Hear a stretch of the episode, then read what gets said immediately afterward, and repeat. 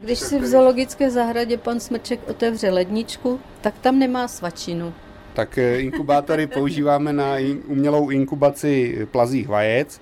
Teď tady vlastně vám ukazuji dnešní, dnes nalezenou snůžku od želv ostruhatých, okolo 50 vajec, ovšem některý z nich byly rozbitý a zůstalo asi 30 vajec.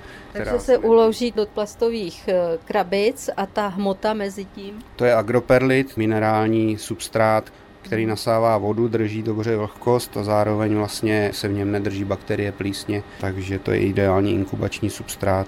A, a jak tady, tady zůstanou dlouho? Tady vám ukážu předchozí snůžky v druhém inkubátoru. Snůžky, které byly sneseny těmi samými želvami už v lednu, ty už se mají každým momentem líhnout. Každé to vajíčko má v kroužku křížek, to znamená co? No, tak tam byly i neoplozený vejce, takže my jsme si označovali ty A jak se to vlastně zjistí? Vy se podíváte do vajíčka? Já se podívám do vajíčka, mám takovou baterčičku. Teď Svítí? už tam nic není vidět, protože tam je Aha. želva, jo? Takže to nejde prosvítit. Hmm. Tady trošku, jo, ještě. Takhle vám ukážu od paprsčitých želv. Normálně to vejce takhle prosvítíte. Tohle zatím se zdá být neoplozený. neoplozený. Tohle si myslím, že možná oplozený bude, ale mm-hmm. ještě chvíli to bude trvat. Tohle Takže... možná je základ nějaký cévy do červená skvrnka. A když prosvítíte to vajíčko, tak uh, vypadá jako normální klasické, když je tedy neoplozené. Jasně, když Takže rozbije... tady žádná želvička nebude. Ne. A jak to dlouho trvá, než se vám želvičky vyklubou?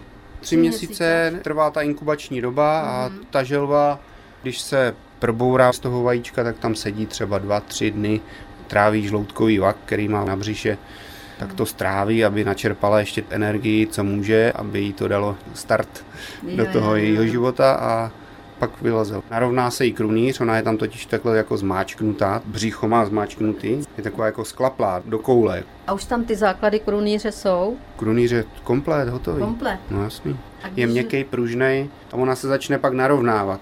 To břicho jako se jí roztahovat. začne roztahovat. To je želva, která není nějak extra vzácná, nevyžaduje registraci u nás v republice, takže ji v podstatě může vlastnit kdokoliv. Když už tedy mluvíme o těch želvách, ty největší želvy, obrovské, ty se taky u vás rozmnoží nebo se jim nedaří? Když se želvy obrovský chovají za těch podmínek, jako je chováme my, přes léto chodí do travnatého výběhu a nedopřejte jim to, že jo. Tak protože u nás i v létě někdy může být chladno, ta želva, která pochází z tropických ostrovů, ze Seychelles, tak eh, by vyžadovala chov celoročně v tropickém pavilonu. V zoologických zahradách se tuším odchovali na dvou, na třech místech v Evropě, ve Švýcarsku, někde na Kanárských ostrovech, kde jsou trošku jiné temperátní podmínky než u nás. Atrakce to je veliká, hlavně dětem se líbí, tak proč je tady nemít? Jasně.